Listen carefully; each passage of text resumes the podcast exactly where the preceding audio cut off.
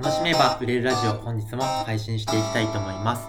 このラジオではしっくり感が大切な感覚派のあなたが個性を生かして豊かになる方法についてお伝えしております。えー今日も特別ゲストの平尾さえさんをお呼びしてます。さえさんよろしくお願いします。よろしくお願いします。はい、えっ、と、な前お、どうぞどうぞ。あ、いや、翔ちゃんやっぱり声いいなと思って、あそうなんだちょっと羨ましいです。はい、ありがとうございます。たまに言われます。いいですね。えっと、前回まで、はいえっと、サイさんの企業ストーリーみたいなところで、多分なんか聞き直すといろいろ聞きたいことが出てきそうな気もするんですが、えーまあ、今回からちょっとあの具体的なテーマって感じでやっていこうかなと思うんですけど、えっと、その、ハンコ鳥の泣いていた2016年から2017年には1年かけて、まあ、満席になりましたっていう中で、まあ、いろいろその、リピートされる施術とか、どうやって満員にするのかみたいなことを、まあ、研究してきたと思うんですけど、まあ、今まさになんかそういう自宅でサロンしてたりとか、セラピストの方で、はい、えっと、そういうリピートされる施術に、施術をしたいって思っている人がいると思うんですけど、そのリピートされる施術っていうところで、なんかそのポイントをいろいろあるとは思うんですけど、なんかいくつか教えてもらえたらなと思っております。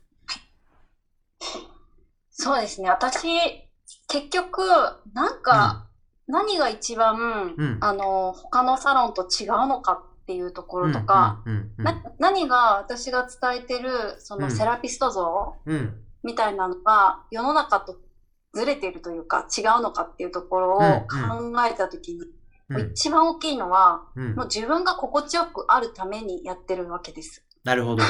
それはその、これ、うん、さえさん自身はってことですよね。そうです。でうん。最初はですね、もちろん企業塾とか、そのビジネスうん、を教わる中でマーケティングをね、結構学んだつもりなんですけど、マーケティングを学ぶ中で、お客さんが求めていることとか、お客さんが大事にしていることうん。を発信していこう、うん。お客さんの役に立つようにっはい、ていうふうなことにすごく頑張ってきたんですけど、はい、途中から気づいたことは、うん、えっと、自分が心地よく、で自分が好きなように、うん、まあ、それがまあ、もちろん起業のきっかけでもあったんですね。うん、うん、うん。あの、働いてた時は自由にできなかった。もっとこういうふうに、えーセルフケアとかお伝えしたり、うんいろんなことを伝えたいし、あといろんなお客さんの部分を引き出してあげたいのに、うん、決まった施術とか決まった時間内で、それはできないなって思ったし、なるほど。自由にできないなっていう、やっぱりこうん、う、お店のカラーとかがあるので、うん、うん。でうんやっぱ自分でサロンするってことは、もう自分を出すってことなので、うん、うん。自分の強みとか、自分の歩んできた人生とか特性とかを、まあ、出していかなければ意味がないうん、うん、うんみたいな、ふうになるほど 思ってたので、はい。自分の心地よさ重視の、えーサロンを組み立ててきたんだなって思うんですよえーこのうん、うん、うん。は3、4年間。あ、はあ、はあ。で、一旦まあ、これだけ人が入るんだな、あ、もうこれは一旦そのマーケティング思考でやって、うん、えっと、人に、えー選ばれるようになって、まあうんそれは多分ベースとして施術ができた、うん、完成したっていうことだったと思うんですけど、ベースがね。うん、うん。で、そっからはもうもっと自分が心地いいように組み立てていこうっていうふうに思ったんですよ。なるほど。あその2017、18あたりで、うん、自分、一旦お客さんが入った後、どうやったら、えーそれが継続できるかっていうのは、うん、セラピスト自身がうん。どれだけ自分の心地よさ、幸せを追求できるかだと思ったんですね。へえ、それがリピートにつながるってことですか？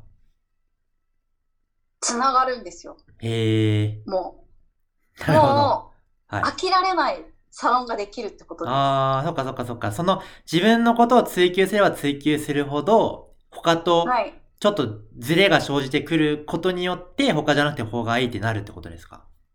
はい、そうです。ええ、なるほど。ねだって自分が飽きないためにうん。やってるんですよ、これは。うんうん、うん。もう、この、この飽きないための活動がめっちゃ大事だなって思ってて、えで、一旦施術で、えっと、満足できる、お客さんが喜んでもらえる施術ができるようになれば、ー、うん。もうそこからさ、どんどん飽きが来るわけじゃないですか。なるほど。同じこと繰り返していくことになるし、うん。あとは、その、まあ、ね、自分の能力とかスキルとか高めていくけど、うん。でもそればっかりに人は興味はないわけですよ。なるほど。やっぱり、もっと、まあ、いわゆる縦軸を伸ばすんじゃなくて、うん。世界を広げるみたいなところに私は興味があるので、うん。まあね、あの、今までの 企業ストーリーを聞いていただいた方は、うん。この、なんか興味のあっちこっちに行ってる感じうん。とか、うんあっちこっちに興味関心があるうん。感じを、もうそのまんまサロンにビジネスに生かしていこうみたいな。感じになったので、なるほど。はい。なんでもう、毎回そのお客さんの興味関心のうん。ある分野を掘り下げることができるようになっていったんですね。だから、例えば、私、韓国ドラマとか最初全然興味なかったんですね。例えばでも、うんうんサロンのお客さんとかで韓国ドラマに興味がある人がいたら、いまあそれ何に興味があるかって聞くじゃないですか、普通は。で、うんうんうんああ、なるほど、そうなんですね。例えば今だったらイカゲームなんですね、みたいな感じでうんうんうん話して、うんまあ普通だったらそこで、うん、まあ面白そうですね、見てみます、みたいな、うんこう世間的な感じになりがちなんですけど、はい。そこを例えば、うん。えっと、そのイカゲームの一体どんなところが好きなのかとか、うん。この人のが執着がある場所はど何なのかとか、うん。で、じゃあそれって、えっと、そのお客さんにとって、人生にとって、そのイカゲームから学んだことは一体何だったのかとか、うん。まあ多分、それ聞かれないと考えないようなこととか、はあ、はあはあ、それちょっとなんか、質問、いろんな方面で質問するみたいうん。うん。なうん。うん。ことをしたりとか、まで今イカゲームに興味があるってことは、うん。やっぱりこの人の、それは恋愛よりも興味があることなのかとか、うん。なんかその他の、えっと、ことと比べて優先順位をどこに持っているのかとか、うん、うん。それなんかこう、人に対する興味関心っていうのが結構自分の中で半端ないので。まあ深くまで聞いていくと。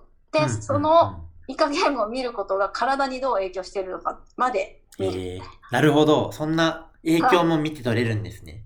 見ようと思えば見れるのか。はいへえ。なんで、毎回コンテンツができる感じですは。あサロンのお客様と接するたびに自分の、えっと、えっと、そういう深さとか、いろんな発見とか気づきとかうん。が増えていくので、うん。それをまた仮説として持って、もう一回検証するために自分が日々の実験を何かしていくみたいな。なるほど。じゃあそれだったらそのイカゲームと体との関連性はここじゃないかって仮説が立ったら、まあ自分でそれ、じゃあイカゲームを見たら、そういう変化が現れるのかとか、他の人はどうなのかな、お他の人で同じやつが好きな人がいたら、あ、やっぱりそうなのかとか、っていうことを日々日々お客さんとやる中で、自分にしかないコンテンツが自分で作っていくことになるから、他ではまあ聞けない話ばっかりみたいな感じになるみたいな。はい。へえ。なんか、人、その人に何か発見を一つでももたらせて終わるっていうのが、多分今の芸風なんだと思います。なるほど。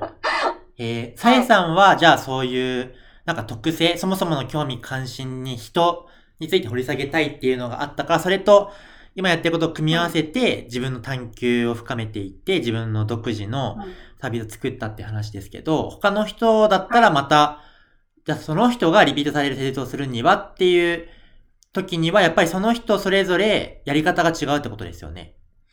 そうなんですよ。なるほど。の生生徒さんによって、うん。の感覚器の偏りもありますし、この人視覚が強い人だなと思ったら、はあ。結構写真を撮ることをメインに、ほあの、施術で、なんかその視覚的変化をもたらすようなう。施術をへ重視して、はああの、お伝えしたりとか、ーはあ。あと視覚に興味がある人には、もうそのデザインとか、デザイン思考な感じの伝え方を練習してもらったりとかして。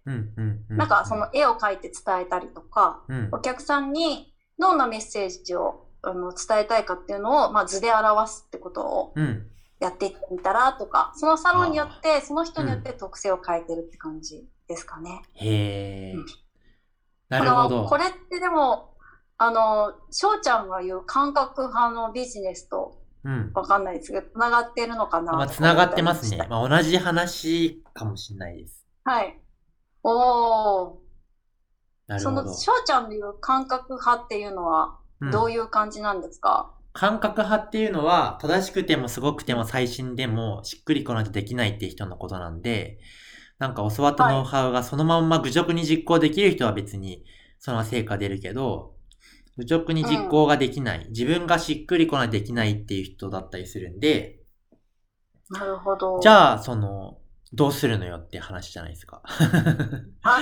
学んだことが実行できないけどどうするのみたいな時に、あの、まあ困るわけですよね。で、困って、葛藤して、結局諦めたり、えーうんまあ、中途半端に実行してみたりとか、まあいろいろやってるわけですけど、まあその中で、うんまあその人が、うんと、しっくり感さえ持てれば、あの、いいので、うんノウハウもしっくりくるノウハウだけは実行できるし、でもしっくり来ないノウハウもあると。じゃあそのノウハウをどう扱うのかっていう時に、捉え方を変えるか、うん。無視するかっていう。っていう感じで、まあ、ひとまず、今目の前でその人がビジネス上ぶち当たっている問題では課題とかがあった時に、まあ、それをなんかどういう角度だったらその人は、あの、やれるのかっていうふうに、そのやれる、なんかその、その人のやれる形が一般的な、なんか方法で、いけるならいけるけど、うんいけなかったら、まあいけないので、その人が、まあ成果出るかどうかはわかんないけど、その、一旦ここ、こっちに向かって進めるねっていうポイントが見つかったら、一旦そっちに向かって行ってもらって、あとはまあ現実的に成果がどうだったのかっていうのを確認した上で、そのまんま行くのか、また別の方法を探すのかみたいな感じで、そのなんだろう。とりあえず進んでみるみたいな感じで、今どっちに向かえるのかみたいなところをやりながら、結果的に何かが出来上がっていくっていう感じですね。うーんまあ、じゃあ今度、翔ちゃんがどうやったら、その、その人の感覚を見極めてるのかっていうのをなるほど。知りたいです。なるほど。はい じゃあ、まあ次のラジオでそんな話をしようかなと思います。ではまた次の音声でお会いしましょう。バイバイ。ありがとうございます。